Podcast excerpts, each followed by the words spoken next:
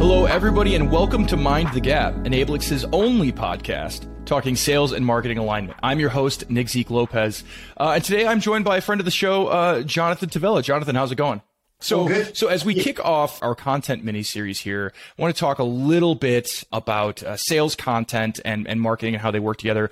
But first, could, could you tell us, what's your background, uh, where do you work, and, and, and what part of the revenue cycle do you play in? Well, great question. Uh, it's not that easy to answer, actually. My my title is Sales Operation, but it's actually a very broad title because I'm the only one that's looking after uh, the operational part of sales as well as the enablement part of sales. Uh, I'm doing ops and enablement pretty much, uh, and I built it from scratch at Minna. So that means that I'm looking at everything from C R M customization and implementation, tools implementation, uh, reporting, but also training, uh, making sure that we have the right content, the right templates, and making sure that we keep feed, feeding back into the organization and uh, doing things better and better. So that's kind of what I'm doing in a nutshell. Uh, I come from a sales background. Uh, I've been in, I was in sales for six years uh, in a bigger company before, and before that I was I was actually in science, so I had quite a kind of a yeah, yeah. from science to sales. Uh, we'll, we'll focus on that later. That that that's going to be the name of your biography. But uh, no, um, no, that's uh, thank you very much for uh, for for meeting with us. I, I wanted to kick it off with, with this stat that I read that kind of blew my mind that I didn't quite understand for a little while, but I, I've read that in well-functioning organizations, only forty percent of the content that the the company uses in revenue-facing uh, journeys comes from marketing, which means that over half of of well-performing content comes from sales. So coming from sales can mean it can mean a lot of different things as we talk about, you know, approving it and getting that going. Can you think of examples uh, in your mind, like, okay, how does content come from sales? Like, I don't I don't think that that's a concept that a lot of people think of when they think about content marketing. Well, I think that's that's a really important question to ask, because I think sales, and we're talking specifically from, from our perspective, yeah. right? Startup, scale-ups. Sales drives specific needs, right? So if, if you are in a startup and scale-up, you might find yourself as a salesperson in front of a client, and that client needs to validate something, and you need content mm-hmm. to help that person validate that something, uh, and you don't have that content. So you can easily go back to the, to the organization and say, do we need to make this? But the reality is everybody's busy doing their own thing. So as a salesperson, you end up kind of making your own, your own, your own content.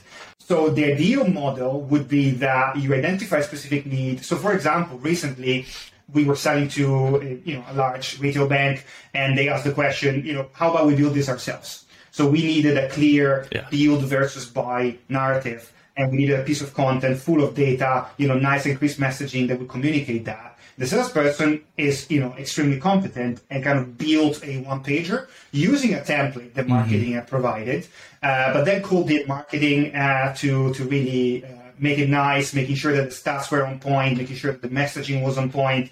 So from that, he solved that specific problem in his sales process, but then we took it, made it even nicer, standardizes, and now we have a builder versus yeah, and, and and it, it's those right? kinds of things, right? Uh, it, it, like a reference proposal or something like that. You have to put a proposal together.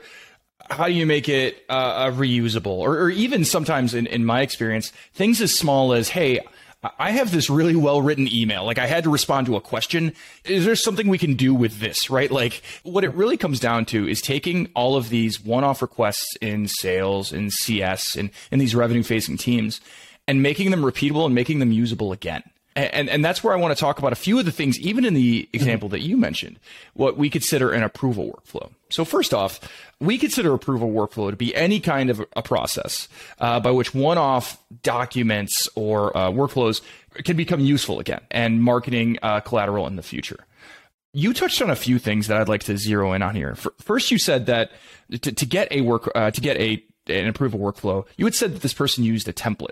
Could you go into that? Does, does marketing provide sales templates? How, how, how is that effective?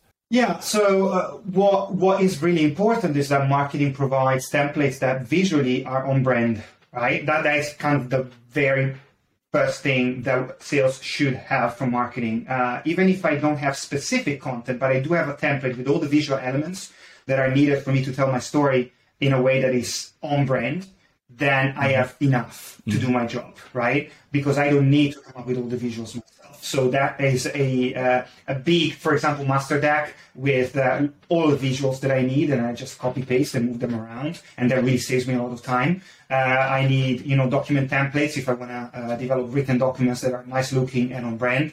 Uh, but if I have those couple of things, as a salesperson, I can do my job right. already, right? I can tell my story. So I think that's that that should be a pretty So upfront having kind of the, the, the brand, not just the brand guidelines, but hey, this is what it should look like when you create a thing. And I think that a lot of teams skip that step because they don't expect sales to be this content engine, right? They expect this one-way communication of from marketing to sales to the prospect or the customer.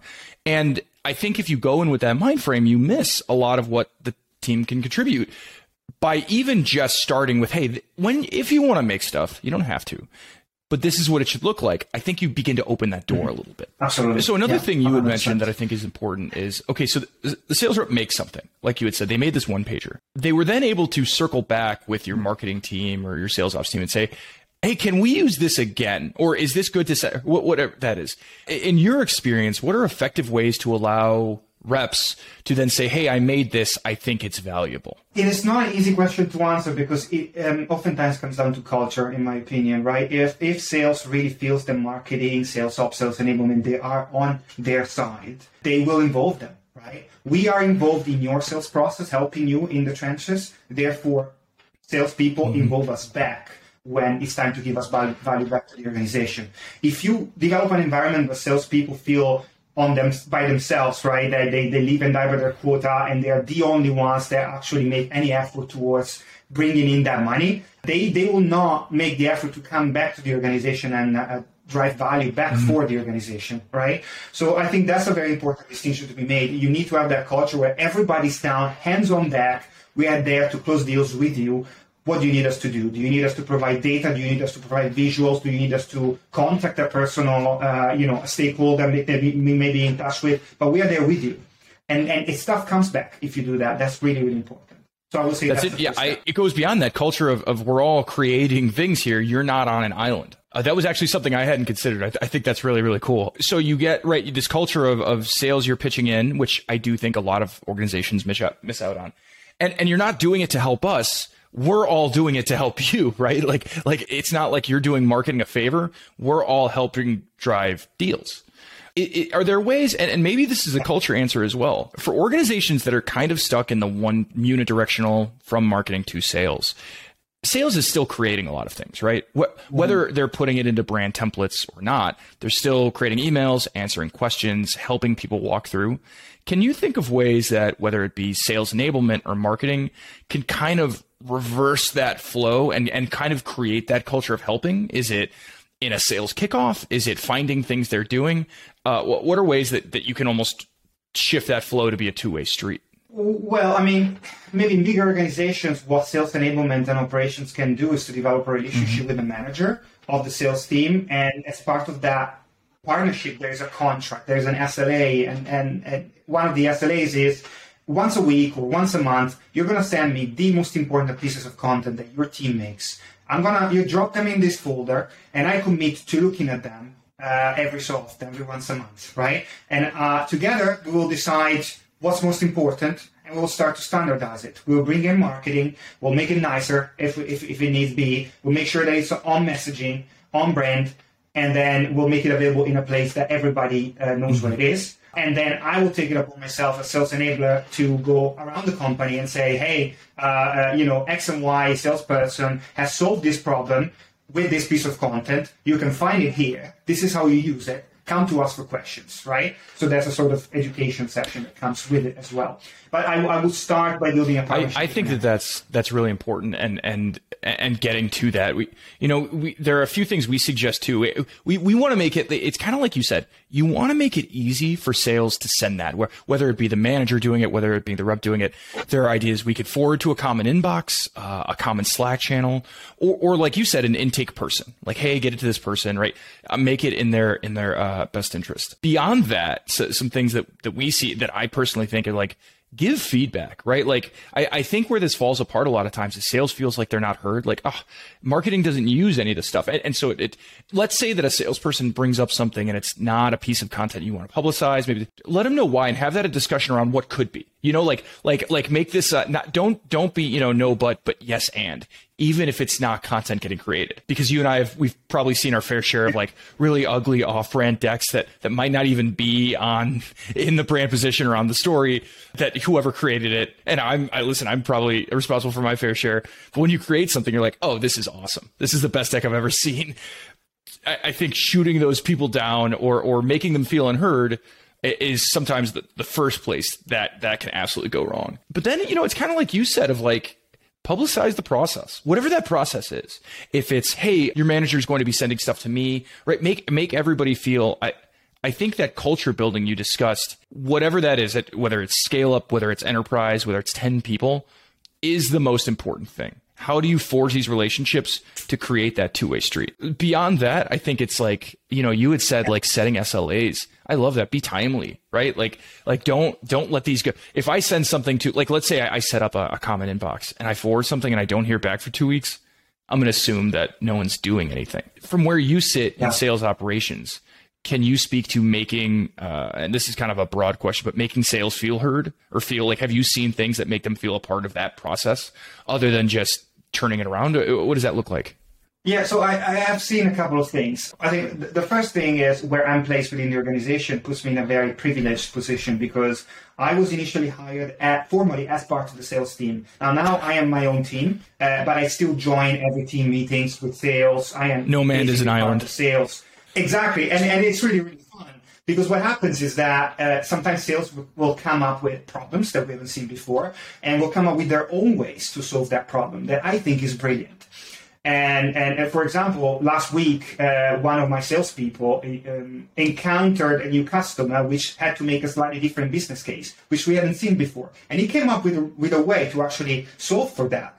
And, and, and he told me, and I realized this is awesome. You know, in the next team meeting, I throw my hand up and I said, this is great. You know, this is great because this was the problem.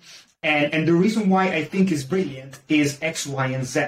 And you can find the template in here, and I recommend you to use it for this specific type of situation, right? So at that point, the salesperson feels heard. I'm sharing mm-hmm. tribal knowledge more broadly, and people will go back and look at it and maybe even use it. And that's how you can start the wheel of salespeople talking mm-hmm. to each other and to you. It's, it's by being placed right there in front of you, understanding the importance of what they're doing more broadly, because you have a broader vision, right? You're not working on specific deals, you're broadly working on the company. And once you understand that, you just bring it in very simple, plain words to everybody else in the company. And that brings the salesperson, that shed, shed a good light on the salesperson as well. So that really, really helps. That is one thing that has worked. Another thing that's a completely different approach is to make it so easy, so easy to share feedback or content or whatever it is that it's just, it, it's, yeah. it's dumb not to do it. And and here I just want to give a big shout out to uh, one of our departments, which is design and research. So just to give you an example that could be translated in getting salespeople sure. to share content internally. They created what they call a customer feedback loop. So what they they wanted salespeople to they wanted to encourage salespeople to share more and more uh, feedback and questions coming from customers' meeting. And what they did is, well, they thought about the systems that we are using, that salespeople are using, which is Slack. They go back to Slack and they write the notes from a meeting in specific channels. Well, what they did is they developed an emoji, C F L, customer feedback loop, that they can just tag their own messages with. Uh, that would have the same message pop up in a separate channel, which somebody from design and research is monitoring, and then they will up- unpack the insight, categorize them, run reports, feed them back yeah. to me, right? And and I see the most frequent questions, and I can do content and standardized answers to them. Uh, and, and that's that's a pretty awesome feedback right. loop. You could do the same for content, right? Yeah. Con- con- awesome content. Uh, you you know, uh, A C. Uh, you, you develop an emoji for that, you have somebody monitoring that channel, and uh, um, and you keep going with that. And I think that's so easy and so hey, listen, I think we've long understood the power of emojis to be transcendental, amazing. But you really, even in sales enablement, no, we'll talk about what uh, what actual emoji they used for that later. No, but but I, I think yeah. you touched on a really important part there, which is, you know, listen, uh, uh, I'm in sales enablement, you're, you're in sales ops, right? It is awesome and really cool. And I wish the, more of the world would do is buy new software to solve problems. But the most important and effective way is to start solving the problem with what you have. And when that's not enough, then you expand and, and, and, and, you, and you purchase or, or you get into the buying cycle. But if you can start to address that, and I think that's a brilliant way of just taking, well, we are, we have Slack today, right? We have Slack, we're going to use Slack. How do we make it both as easy as possible and as powerful as possible? And sometimes it's just the power of an emoji. That's that's really clever. We're uh, uh, that goes in the highlight reel. I like that. So so I, I think that about wraps up the the approval process, right? Uh, ways to get the sales team activated, right? Activate your sales team with an approval process. You could say a bunch of different stuff. I, I want to, as we wrap up here, I do want to ask you any best practices off the top of your head, and it's fine if not. Uh, what outside of getting the sales team involved and active?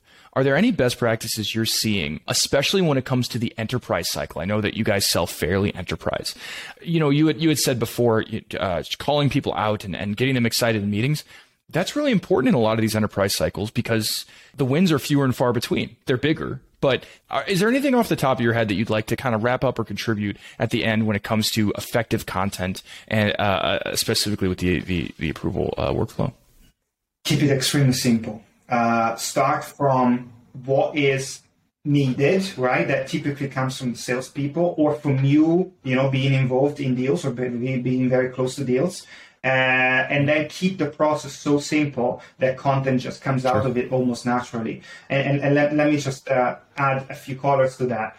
I think to make content well and to then bring it to the whole organization, you need fundamentally three things. Three skill sets, if we want. You need somebody that can tell a good story from a sales perspective, but also, you know, knows what they're talking about, whatever they are talking about, uh, whether it's a product or a solution or whatever. You need a good storyteller. You need somebody who's good visually and with multimedia. Yeah. And you need uh, this, what I would call the standardizer, somebody who's got a broader vision of what is the messaging, what is our narrative, what are we going for fundamentally, right? And if you if you have those three people, those three skills in one person, you are one lucky guy. but uh, but it's it's really hard. So typically you would have three different, at least three different people playing this role. Uh, but the salesperson is typically the first person, right? The one that can tell the story and then knows what the pro- the, the customer problem is. And so if they're talking about something technical, there would be maybe a pre-sales or maybe an implementation manager joining and creating that content. Uh, and, and the creative side of things comes either upstream by creating the template or downstream by making whatever the salesperson has made nicer. And then you take that and you bring it to people either like myself or like our head of marketing. We look at it, uh, we criticalize and say, great, this is for a retail bank that is really, really large in the U S. How can we make this content effective mm-hmm. for a smaller bank in the U K or a medium-sized bank in the Netherlands, for example, right? How can we standardize it so that it's utilizable in different settings? What data can we bring to make the story more solid? So again, it comes down to having maybe a broader vision and just having that two people approval, just making sure that you get you don't get pigeonholed uh, in, in what you think is right. Uh, but fundamentally, these are kind of the three stepping stones. Uh, and we have found it out after so long mm. of trying with setting up, you know, uh, convoluted processes that nobody could escape from. It was it was just that simple. You have fundamentally three stakeholders, three skills, three things to get done. You get them done. Maybe I, I, listen. Maybe that's you the uh, maybe that's the next podcast yeah. episode. The, th- so the three parts fun. Of effective uh, content yeah. creation. Uh, no, I love that idea. Hey, thank you so much uh, uh, for stopping by the podcast and uh, and talking with us today. I feel, I feel like uh, we go, we covered a lot here, but I re- I really appreciate it. This this was awesome. It was it was really good fun. Thanks, Nick. This has been Mind the Gap, a podcast about sales and marketing alignment put on by Enablix. My name is Nick Zeke Lopez. Thanks for listening.